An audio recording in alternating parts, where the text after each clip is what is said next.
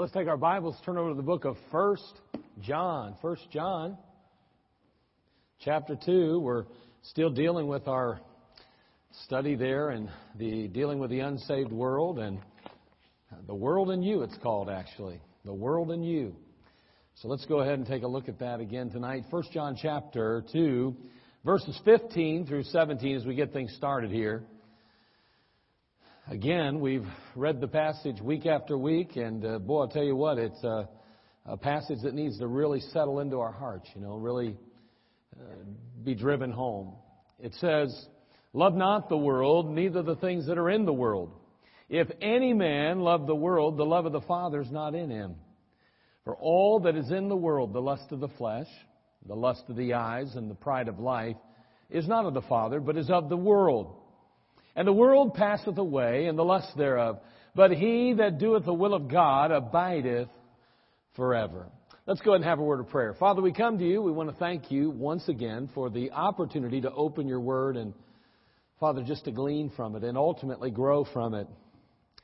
I ask, Lord, tonight that you would just uh, move me aside, that you'd allow me to be your mouthpiece, that, Father, you'd stand in my shoes here tonight. And, Father, may you just uh, allow me, Father, to proclaim your word with, um, with power and with, Father, just uh, precision, Lord. May what is said truly be what you would have said, Lord. May I not operate in this flesh, but may I operate in the Spirit. Lord, uh, take control of me, and then, Lord, take control of each of us, and may our hearts be in tune with you, and may we hear what you'd have us to hear and apply truth to our hearts. May we leave here, Father, encouraged and also instructed.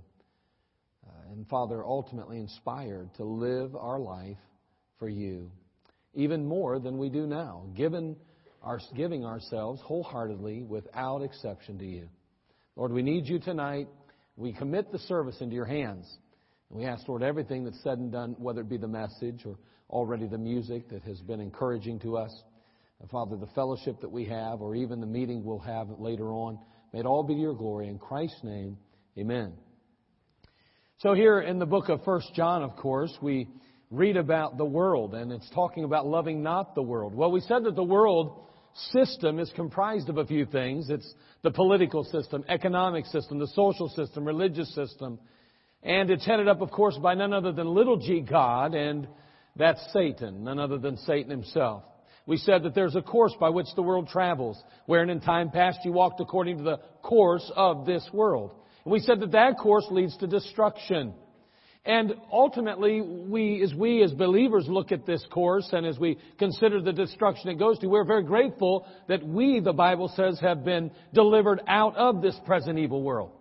And as a result of that, we are not to be conformed to this world, but we're to be transformed by the renewing of our mind, and we're to be conformed to the image of the Lord Jesus Christ.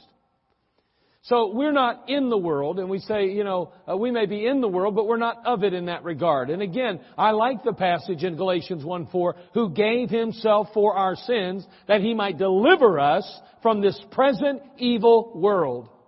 My, it's if we're not careful, it's easy to get caught up in the evil world that we were saved out of. And so we're talking about this world and we're saying, listen, we're not to be conformed to the world. We're to be conformed to the image of His Son. We're to be Christ-like in our outlook, Christ-like in our attitude, Christ-like in our actions, in every aspect of our life, Christ-likeness. And so we asked a series of questions basically, and we've asked this question. We said, uh, we, well, first of all, we made a statement. You must realize that if you live for Jesus Christ, you're going to encounter opposition from the world. You're just going to, we said. And you're going to be opposed because Jesus Christ was opposed. Uh, you're going to be opposed as you live for Him and on His behalf. Then we said, we asked the question, what areas will this opposition come from? And we said, well, it'll primarily come from those that are closest to you. Uh, possibly friends, family, fellow workers, acquaintances, and it's usually those that are closest to you. We said you'll also you can expect opposition from the unsaved world in general. Why is that? Well, because uh, the unsaved world and the saved world have never really gotten along that well. Because one's in darkness and the other's in light. Then we said from society in general. And then finally we said, well, the mastermind, of course, behind all of it is Satan himself. And then we asked the question, how can I overcome this opposition then? It's destined to happen. It's going to take place. It's going to come from even those that are closest to me. How do I deal with it? How do I overcome it, I should say? Well, you need to respond properly, we said. A soft answer and avoid fighting as whenever possible. Please God with your life. Have faith in God. Love your enemies and help them. Pray for your enemies and pray with, a, with pure motives. Keep good company. That means associate with people who love God and want to serve Him. And we said, immerse yourself in the Word of God. We've got to be immersed in the Word of God. Bible says faith cometh by hearing and hearing by the Word of God. That faith strengthens us and enables us to keep on going and to do the right thing when we're tempted to do the wrong thing. And boy, when we're being opposed, it's easy to wilt sometimes under the pressure. But we need to stand firm. So tonight we want to touch on this aspect. We want to ask the question, how should the unsaved world view me as a Christian then? How should they see me? When they see me at work or at school or possibly even in the context of the family outing, how should they view me? And I think that's important. And it's something that we ought to give consideration to and thought to. And so tonight, we want to address that issue, or at least begin to do so. So let's have a word of prayer before we go. I've already prayed once, but I feel like I need to pray again, I'll be honest with you. I've had an unusual day, okay? So I'm going to pray one more time for me. All right? Maybe the last one was for you. I don't know. But I need it. Father, we come to you. I'm asking you to help me now, Lord. Every time we speak against the God of this world, Lord, we are opening ourselves up for attack. And Lord, tonight I'm praying that, Lord, you'd keep all distractions out of this place. And Father, you know my mind has been on so many different things throughout this last couple of weeks. And Lord, I'm asking you now to focus my mind right now. And Lord, may you be glorified in the lives of each of us. In Jesus' name, amen. So, how should the unsaved world view me as a Christian? Well, first of all, they should know that you love God. They should know that you love God. And again, they should know you lo- should, that you love God not by your lips, not by the words that you say. They should know that you love God by your life. By your life.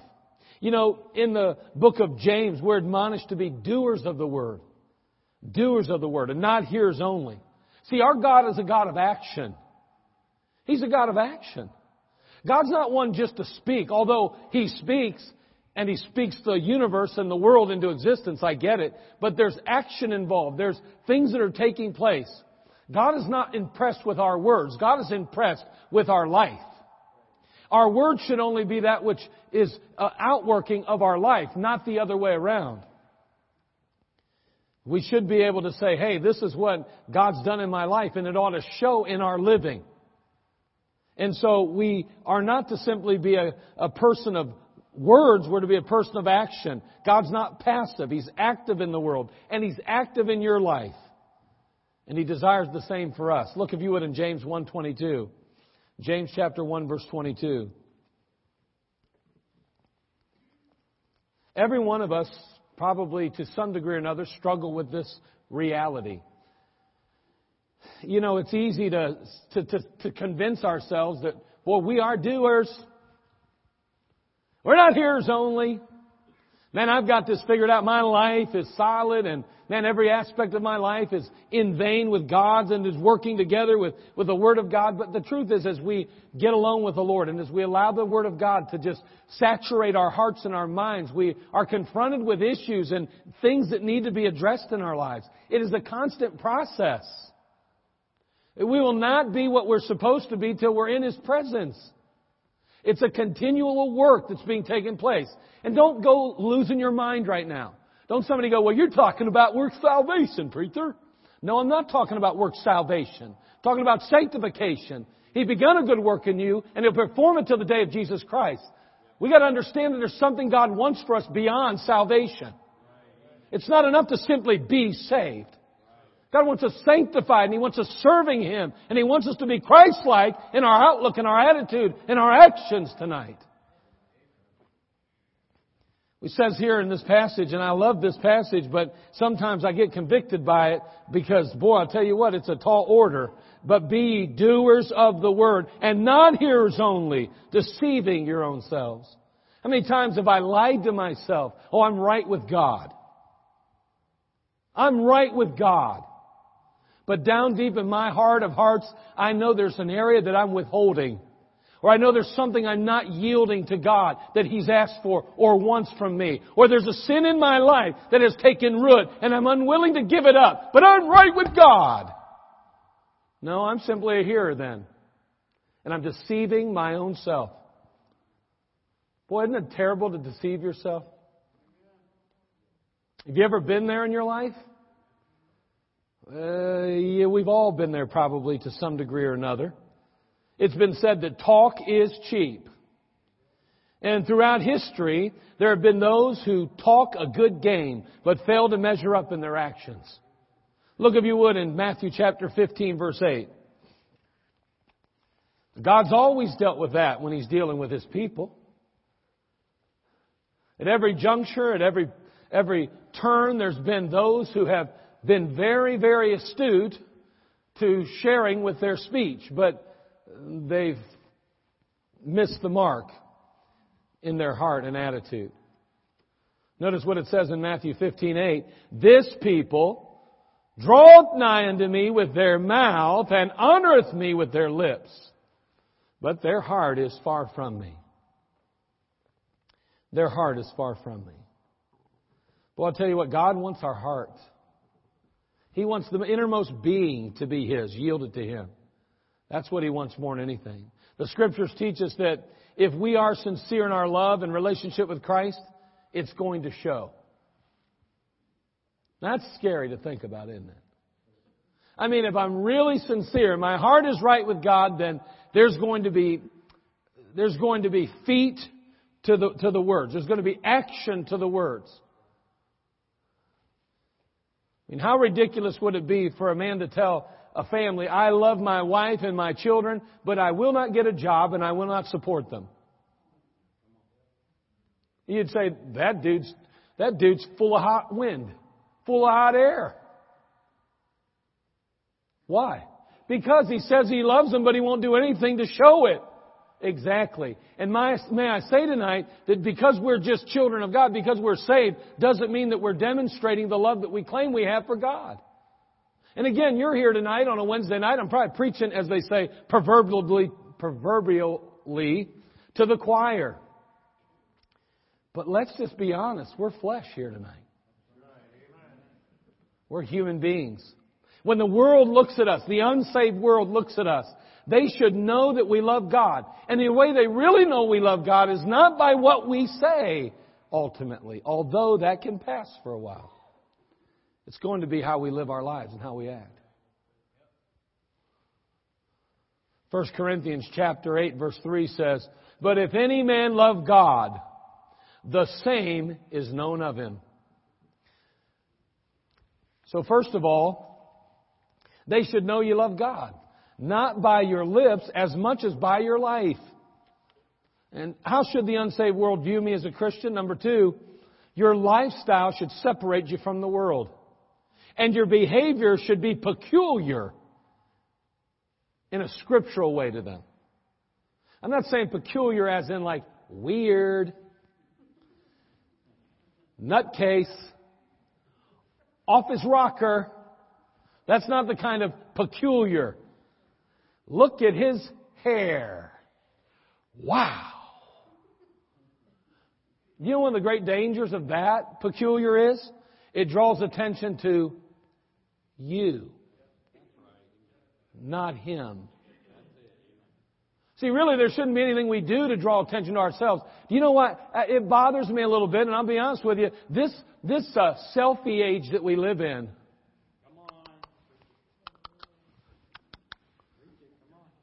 That kind of bothers me a little bit. That's called narcissistic. That's called it's about me. Draw attention to me. Look how I look. I'm so beautiful. Some of our cases, it's true. But the problem isn't that. That's not the issue. The issue, we're drawing attention to ourselves in a sense. And God deserves the glory. When's the last time you took a selfie with God? You say, why are you doing that? Because you have to look up to see him. You have to be looking down at the camera instead of going like this. Okay, so you don't get it. I was trying to be funny, but I guess I'm not. All right, you guys are already ready for the business meeting. I can see the scowls on your faces. But so our lifestyle should separate us. Look at 2 Corinthians chapter 6. And again, this is an area, honestly, that has kind of gotten a bad rap today. This idea of separating, this idea of coming apart, being unique and different, being peculiar in a scriptural manner. You don't have to try to be strange to get attention in the Christian life. You just have to believe what the Bible says and live it. You'll stand out. You'll be unique. You'll be quite different. You'll be noticeable even. In a good way though. And there'll be some that won't appreciate that, and there'll be some that'll be angry or upset about it. There'll be some that'll think you're trying to rub your little goody two shoe attitude in their face and make them feel guilty for their wicked, immoral lifestyles. But that isn't the issue at all. If you're truly a Christ-like in your attitude, you love them and you care about them. You're just being honest and true to yourself. I was going into the hospital today and I I, I thought about something. It just hit me like a ton of bricks. I meant to write it down. I didn't get to it, but I think it goes something like this. It, it's, um, let's see. I don't even want to share it until I figure it out completely. It was so good, and now I can't remember it. And of course, I can say that, you know what I mean? Because you'll never hear it probably. But, uh,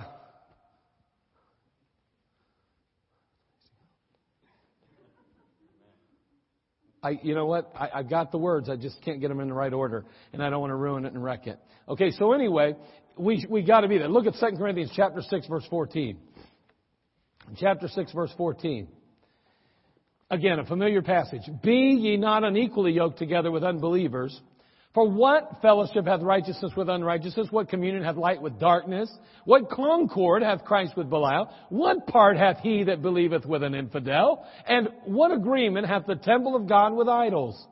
For ye are the temple of the living God, as God hath said, I will dwell in them and walk in them, and I will be their God, and they shall be my people. How different is the person being described there than the rest of the world? Is that amazing?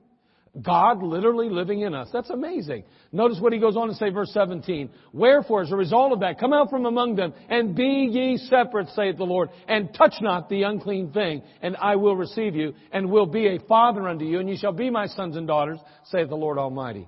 That first phrase, be ye not unequally yoked together with unbelievers. That's an interesting phrase, isn't it? When we see that particular phrase, that unequally yoked together with, it kind of puts us back on the farm.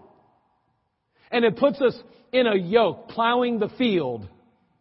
And the picture's that of being unequally yoked. So what we have here is that, that when it comes to these spiritual matters he's talking about, it's like there's this yoke, and what would happen is oxen would be placed in the yoke. There'd be an oxen here and an oxen here, and the two of them would work side by side. They'd work together. They'd be connected to a cart or a wagon or whatever it might be, or a plow, and they would pull together. They'd work together, and they would stride together, and they would each pull their own weight. But the picture here is that those that are, those that are involved in a relationship with the unbeliever, not just in marriage. I'm talking about in business. I'm talking about in our lifestyle, in our actions, with our friends and other people. When we get involved and we're connected to those that are unbelievers, we are unequally yoked together. And what that does is simply this. It means that in spiritual matters, basically you're going to be carrying all the weight. You're on your own. You, you got to understand that those that are lost don't think spiritual matters are that important. And they are important. They're important to us, but they're not important to them. And you know how the Bible perceives things and notes things and, under, and it describes things isn't important to them. It's important to us. It means something to you and me, but it means nothing to those that are not yielded to it. And so what happens is, is this. The idea is that you're going to be yoked with an unbeliever and you're going to find that you're going to be doing all the heavy spiritual lifting. And by the way, if that's the case, then this isn't just talking about being saved right now. I'm going to tell you something. It does say unbelievers, but I'm going to give you a piece of advice right now. Don't get yoked up with somebody that's not faithful in their Christianity. Don't pull that, well, they're saved. Uh huh. How they living? Like saved or lost? Go ahead, do yourself a favor and get as far away from that kind of situation as you can because you'll still be pulling all the weight spiritually. You'll still be handling it on your own. You'll still not be able to share in spiritual matters as you'd like to, and instead you'll be bearing the greater part of the weight in most situations. It's funny how a believer sees life different than an unbeliever. I mean, you, you, you struggle with things. You go to bed at night when you've said something wrong, done something wrong. You've been unethical, or maybe you did something that was a little bit shady, and you, it just eats at you and it bothers you until you get it right. Not the unsaved world. Now, some have at least character, and sadly enough, some have more character than believers. But the fact is, is that as a believer, you ought to be so far entrenched, so deep entrenched in the Word of God that your life is directed and led by the Word of God. Don't be unequally yoked together. Don't get hooked up. Don't get yoked up with someone that's not of the same faith, the same commitment level, even. I know it's talking about unbelievers here, but I'm going to tell you, even as a believer, make sure you're in the same commitment level.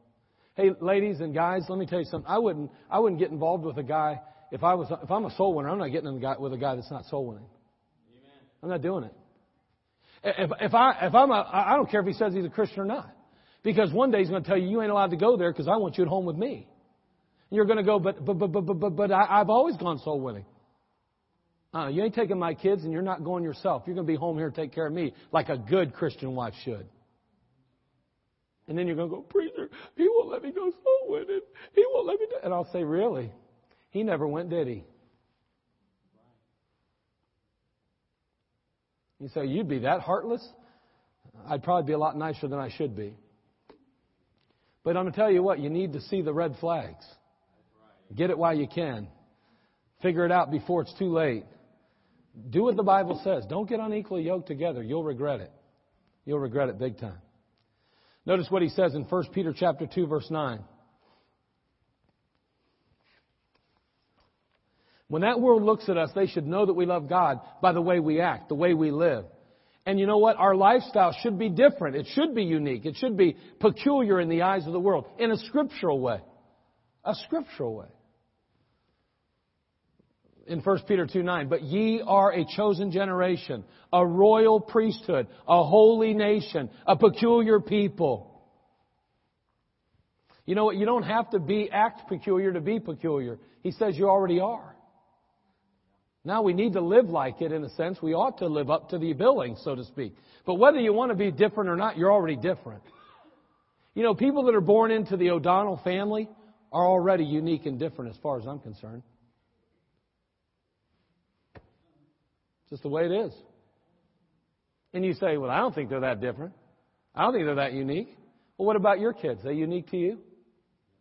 So do they have to be able to win the spelling bee, national spelling bee to be unique and special to you?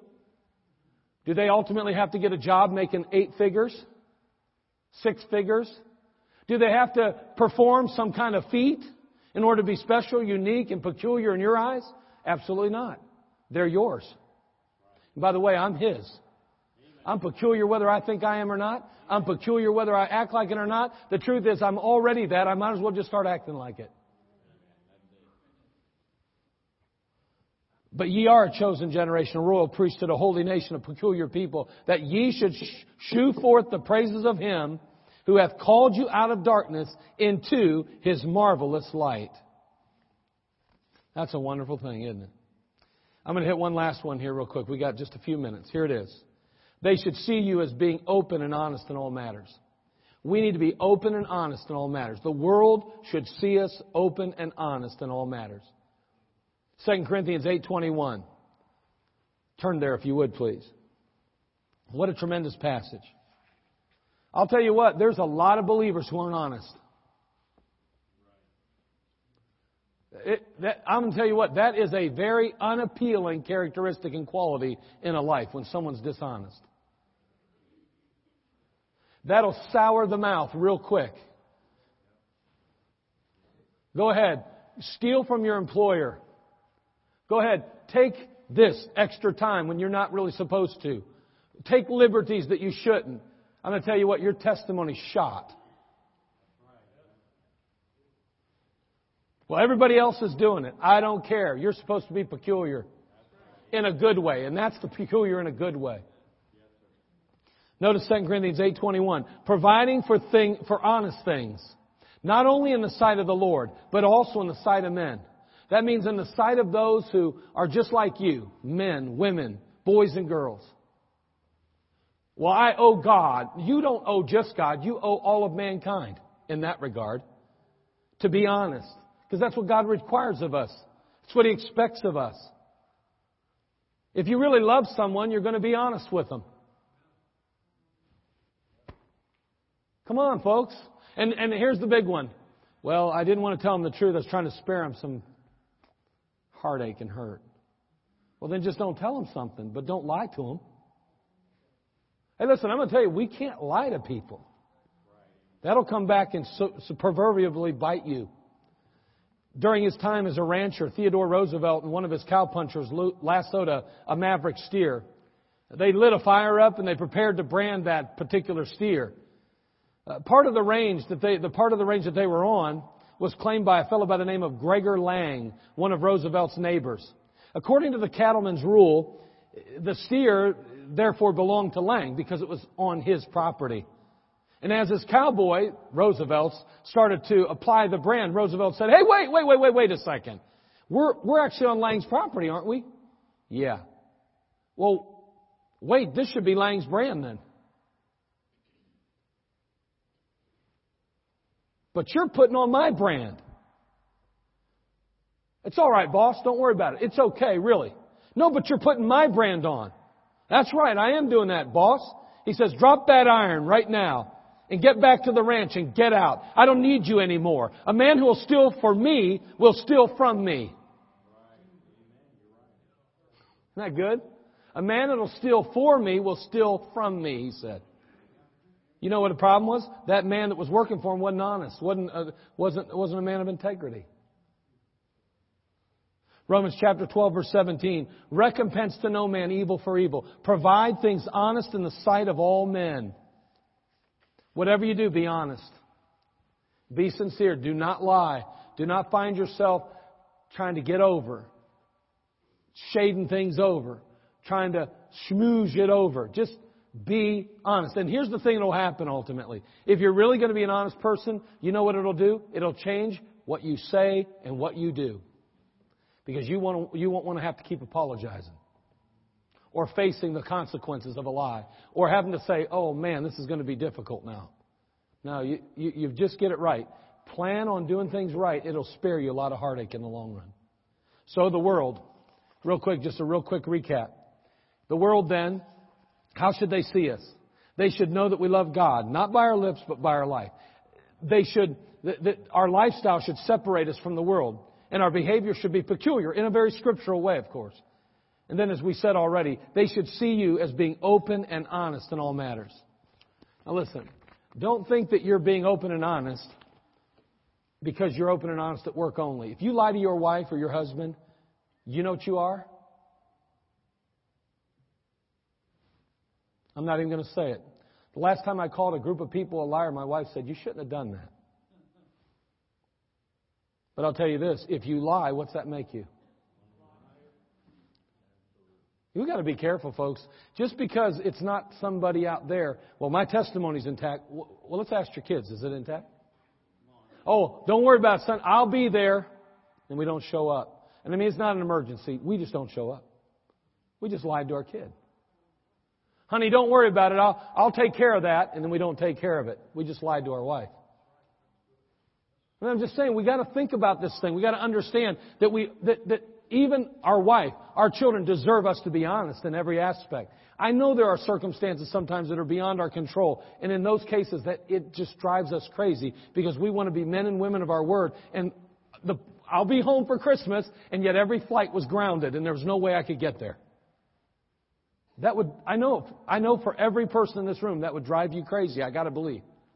I told him I'd be there. I've got to find a way to get up.